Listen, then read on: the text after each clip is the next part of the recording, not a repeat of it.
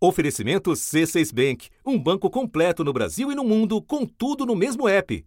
Abra sua conta. O MEC concluiu que apenas 4 em cada 10 crianças do segundo ano do ensino fundamental estavam alfabetizadas no país em 2021. Antes da pandemia, em 2019, o número era melhor. Seis em cada dez crianças estavam alfabetizadas. 40% dos estudantes estão com dificuldades no processo de alfabetização. É o que mostra um estudo feito com pais de alunos, encomendado pelo Itaú Social, Fundação Lehman Bid, que avaliou o primeiro ano de aula da retomada presencial. Um desafio potencializado pela pandemia somado a uma desigualdade persistente. O percentual de estudantes que estão conseguindo avançar na alfabetização conforme o esperado é de 53% nas famílias que vivem com até um salário mínimo. Já nas famílias que vivem com mais de cinco salários mínimos, esse percentual é maior, chega a quase 80%. Colocando crianças brasileiras na largada da vida escolar em posição de desvantagem como mostrou uma recente avaliação internacional sobre habilidades de leitura. Entre os 65 países avaliados nesse teste, o Brasil está lá na posição 58, abaixo da linha média da pontuação de 500 entre todos esses países. Ou seja, um resultado muito ruim. O Brasil tem mostrado que os alunos, no final do quarto ano, não conseguem compreender informações simples e retirar essas informações de textos. E fazendo soar um alerta. As escolas e redes estão vivenciando muitas lacunas de aprendizagem. A recomposição é fundamental para que as crianças e adolescentes não sejam ainda mais excluídos e acabem não desistindo da escola na medida que não conseguem acompanhar os conteúdos, né, o que está sendo ensinado. Da redação do G1, eu sou Natuzaneri e o assunto hoje é o desafio de alfabetizar as crianças brasileiras. Quais são os principais problemas enfrentados pelas escolas públicas e o que pode ser feito para mudar o cenário ainda nesta geração? Neste episódio, eu converso com a pedagoga Isabel Frade, presidente emérita da Associação Brasileira de Alfabetização e pesquisadora do Centro de Alfabetização, Leitura e Escrita da UFMG. E Gabriel Correia, economista e diretor de políticas públicas no Todos pela Educação segunda-feira, 12 de junho. Isabel, eu quero conversar contigo, começando te pedindo para nos dar um contexto aprofundado para as pessoas que nos ouvem, no seguinte sentido: o que, que uma criança deve saber para ser considerada alfabetizada? Se você, por exemplo, puder nos explicar por que, que não se trata apenas de decifrar palavras, vai nos ajudar um montão a ilustrar o que, que a gente está querendo abordar nesse episódio de hoje? Eu vou ter que voltar um pouquinho no tempo para dizer o que, que era alfabetizado em outras épocas, né? É, é, era considerado alfabetizado quem assinava o próprio nome, né? É, e depois a escola passou a considerar alfabetizado aquela criança que decifra o sistema alfabético de escrita, é, transformando uma palavra em sons e transformando sons em palavras, né? É uma habilidade assim muito básica e estável na definição da alfabetização, que é o domínio do sistema alfabético e parte do sistema ortográfico da escrita do português, né? Mas é, enquanto a gente tem essa estabilidade dessa definição, nós temos uma mudança muito grande nas, nos usos da escrita na sociedade. Então, um tempo atrás, é, não, se, não, não era previsto que as crianças também soubessem ler e produzir deterna, determinados tipos de texto de uso social. E hoje é, há essa expectativa de que, além de decifrar o sistema de escrita, e além de dominar alguns instrumentos de escrita, como dominar o, o uso do lápis, da borracha, do caderno, que elas também sejam leitoras e produtoras de texto. E aí a gente entra no conceito de letramento, que coloca mais uma camada nessa definição de alfabetização, Então, não se espera que a criança apenas domine essa, essas habilidades básicas, mas que ela faça uso disso em situações sociais. O MEC criou um padrão, um consenso do que a criança precisa saber para ser considerada alfabetizada. Ela precisa, por exemplo, saber ler e escrever frases e pequenos textos, como bilhetes, tirinhas e histórias em quadrinhos, e também localizar informações em um texto. Eu acho que há nuances porque tem o processo de cada criança, tem a trajetória que ela já. É, é, é, de cada uma, né, as oportunidades que cada uma teve ou não teve, mas em linhas gerais é preciso de alguma forma definir para estabelecer metas a serem alcançadas nos sistemas de ensino. Nós estamos falando de alfabetização, de alfabetismo funcional e de letramento ao mesmo tempo. Agora, Isabel, eu queria dar trechos de uma pesquisa recente do MEC. 56% dos estudantes do segundo ano do ensino fundamental, ou seja, alunos com idades entre 7 e 8 anos, não estavam alfabetizados em 2021. E a gente está falando de um período crítico que foi justamente o da pandemia. E o Brasil foi o país que fechou as escolas por mais tempo no mundo todo. Mas mesmo antes disso, o desafio já existia. Isso não é como você bem indicou, não é, não é uma novidade para nós, infelizmente. Então eu queria te perguntar o seguinte: quais são os principais problemas que as escolas públicas enfrentam e como é que dá para formar professores que estejam em grandes condições de atacar esse problema da alfabetização? O que, que dá para fazer nesse momento? Bem, a alfabetização é uma conquista cultural e social, não é apenas de ordem individual. Então, não é uma questão de meritocracia. Uma criança, por, pelos poderes de, de cognitivos, por, por, uma maior capacidade, consegue aprender é, melhor. A gente tem que olhar a alfabetização no contexto das oportunidades educacionais, né?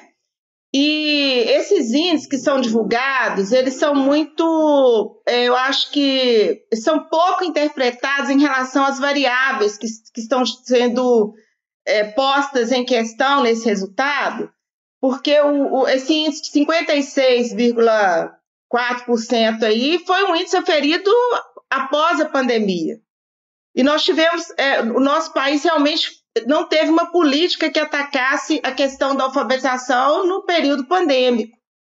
Houve um descaso do governo, né? O governo continuou com sua política chamada é, Política Nacional de Alfabetização, que é um caso à parte, precisa ser discutido porque foi na contramão de todo o desenvolvimento da alfabetização brasileira, ao mesmo tempo é que não se fez nada em relação à, à, à alfabetização propriamente dita.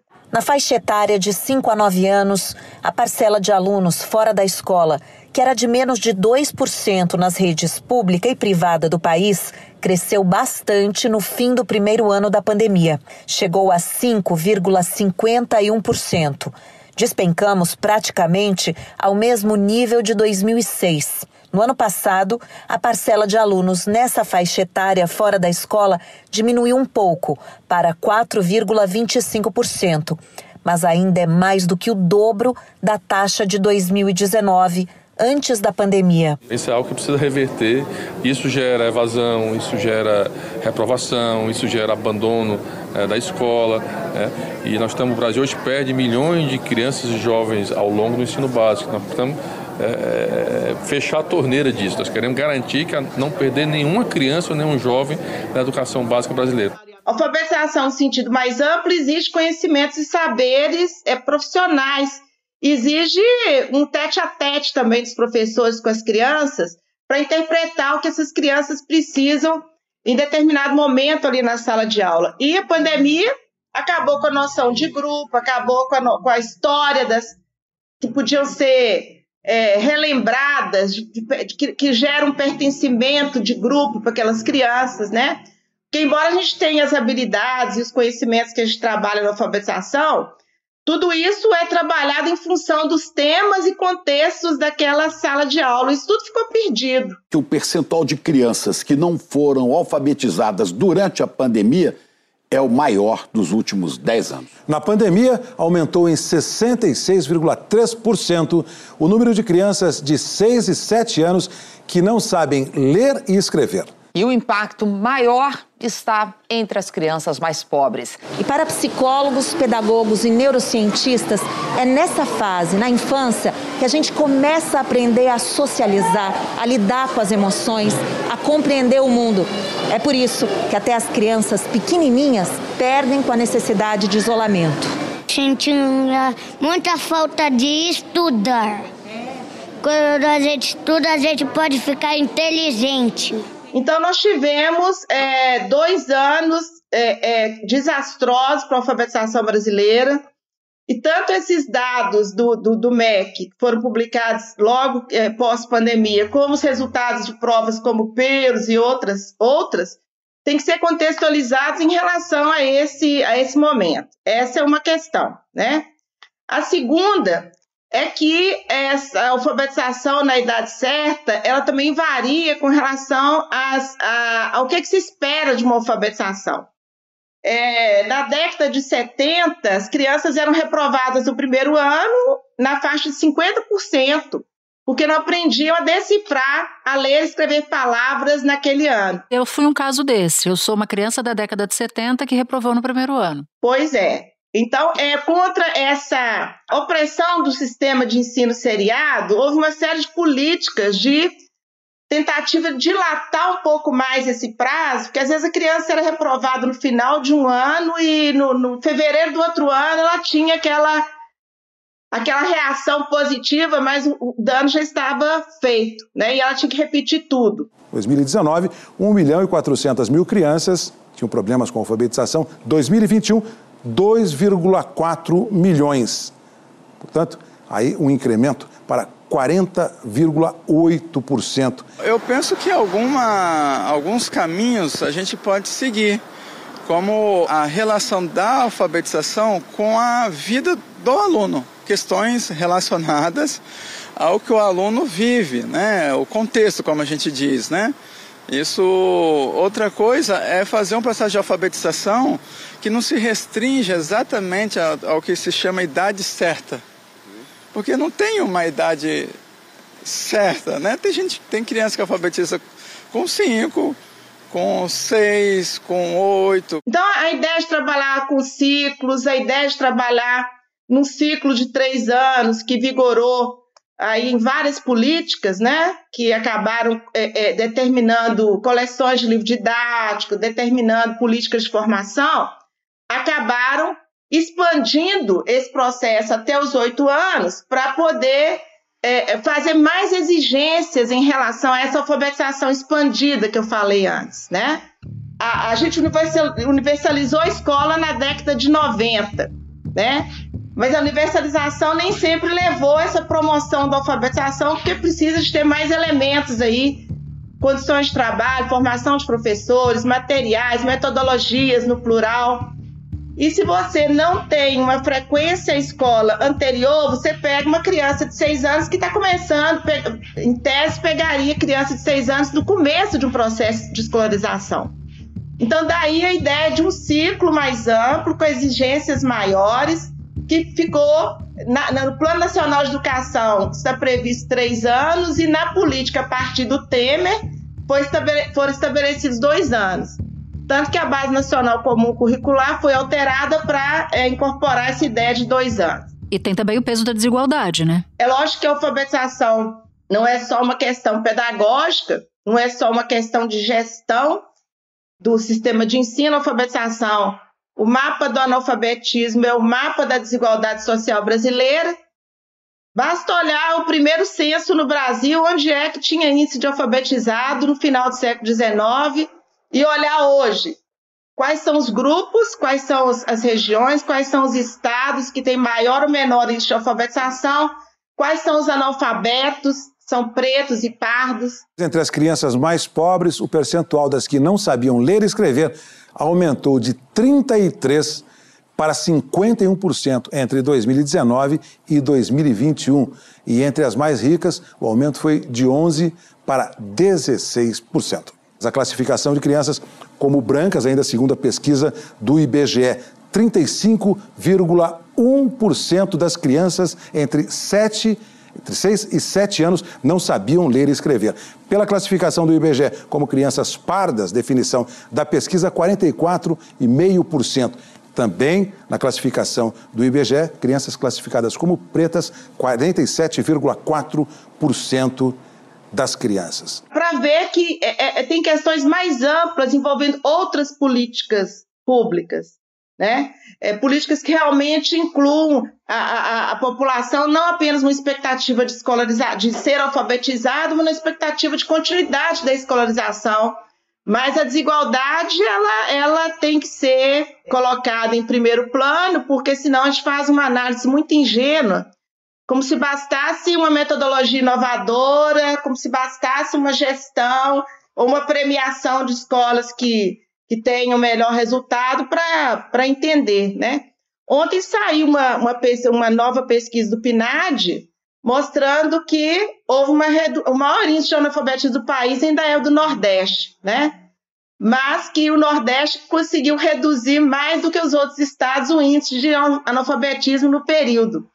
Então a gente tem situações muito estáveis no Sudeste mas o Sudeste também tem um índice de analfabetismo que fica cada vez mais difícil de, de romper, porque a gente está lidando com gerações de jovens e adultos que não tiveram direito à escolarização, e temos é, é, esforços grandes em regiões que estão conseguindo aumentar o índice de alfabetização, mas assim, no meio de muita desigualdade ainda.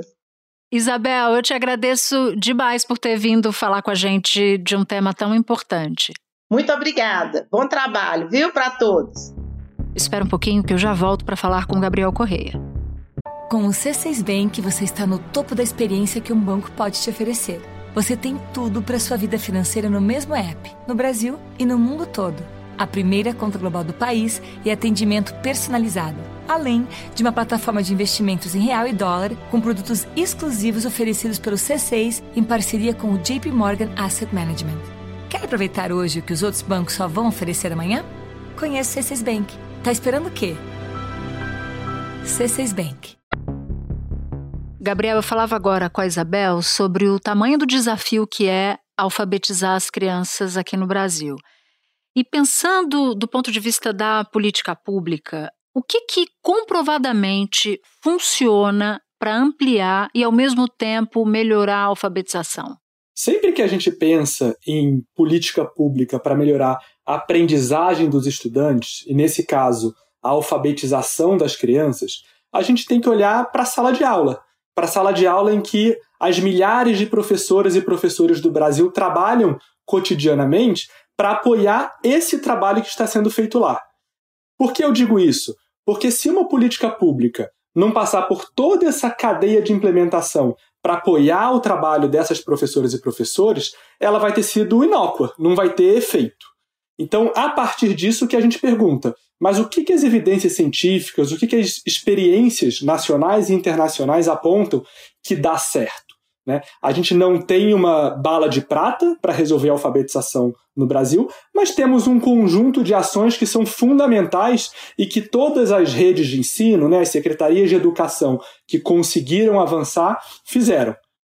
Destacar rapidamente aqui, em primeiro lugar, o apoio e a formação de professores e professoras. Como qualquer profissão, os professores e professoras precisam se desenvolver, ter o desenvolvimento profissional ao longo é, do tempo e com muito apoio, com condição de trabalho. E que tipo de apoio é esse? Bons materiais didáticos, né, livros de leitura para criança, materiais que possam apoiar esse trabalho das professoras. Avaliações são muito importantes, não no sentido punitivo, mas para ajudar professoras a identificar quais crianças que ainda não aprenderam que deveriam ter aprendido e que precisam de algum reforço. Uma boa gestão da escola para incentivar o trabalho colaborativo, coletivo dos professores e dos profissionais de educação que trabalham na escola. Então, esse conjunto de ações é fundamental.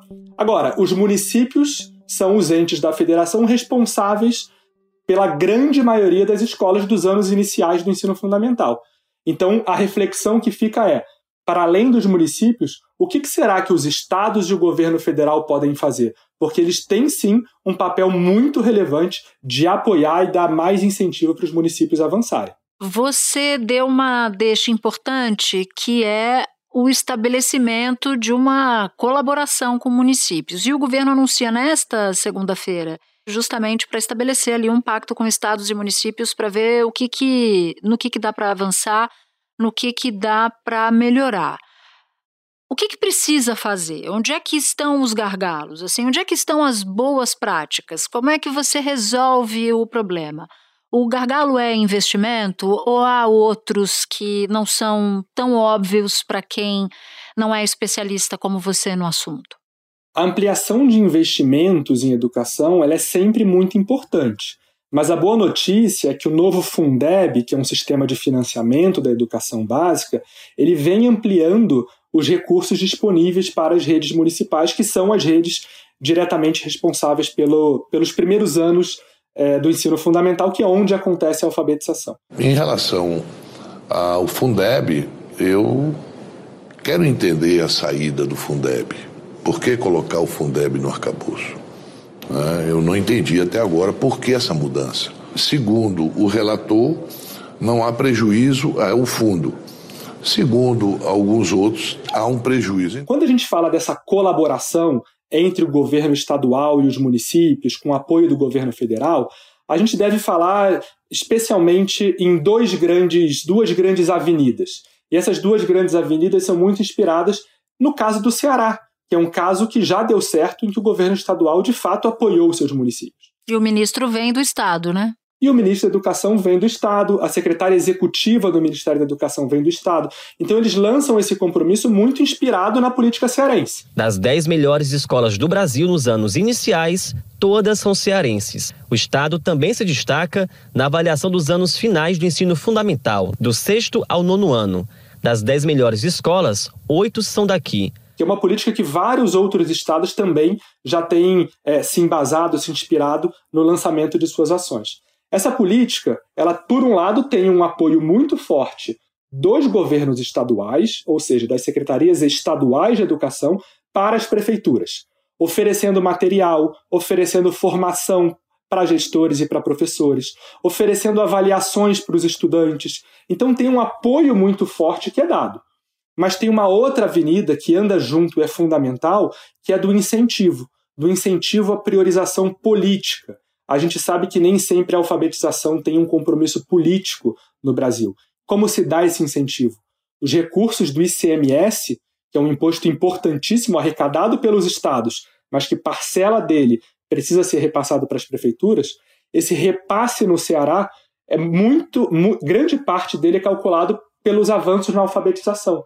Então, as prefeituras que mais avançam os seus indicadores, mais recebem recurso. Isso gera um incentivo muito forte para que a alfabetização realmente vire uma pauta prioritária. O ministro da Educação, Camilo Santana, disse que o governo vai lançar um pacto nacional para melhorar os índices de alfabetização. Portanto, esse é um esforço é, que tem que ser coletivo, que tem que ser que tem que haver uma união de esforços de todas as esferas é, desse país e da sociedade civil organizada, das entidades de classe, enfim, da sociedade como um todo. Vários outros estados estão começando a avançar nesse caminho e um impulso do governo federal nesse sentido seria extremamente importante para o Brasil. E Gabriel, como é que salva uma geração inteira de crianças? Eu explico a minha pergunta.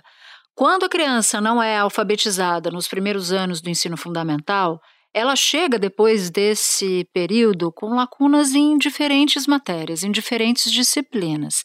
Então eu te pergunto o que, que dá para fazer em caráter emergencial até, para que não se perca uma geração. Isso é muito importante. A gente precisa, no Brasil, chamar mais atenção para essa tragédia silenciosa, que é o fato da gente não conseguir alfabetizar todas as nossas crianças.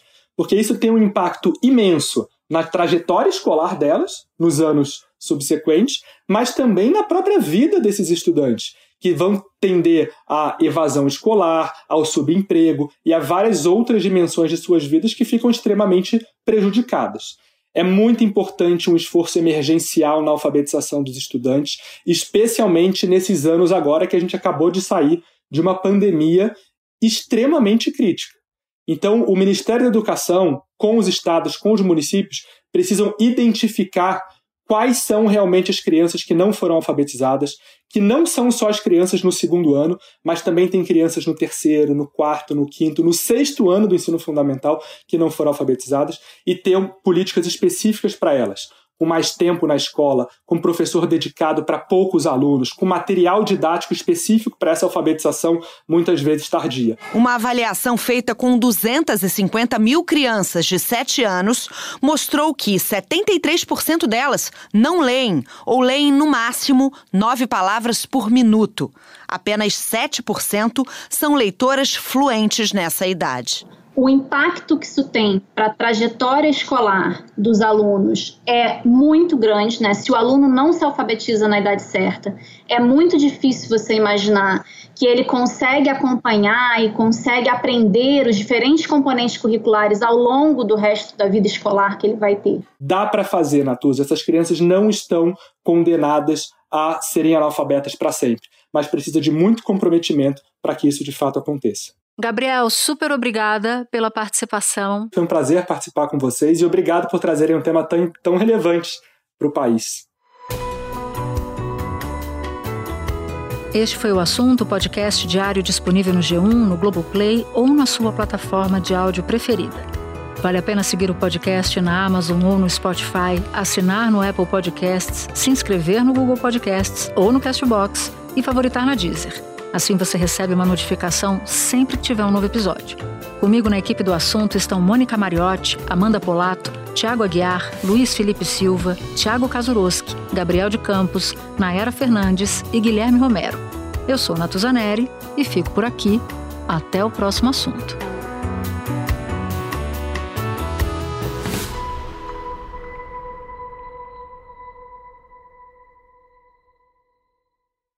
Você no topo da experiência financeira que um banco pode oferecer. Escolha um banco completo no Brasil e em qualquer lugar do mundo. Abra sua conta no C6 Bank.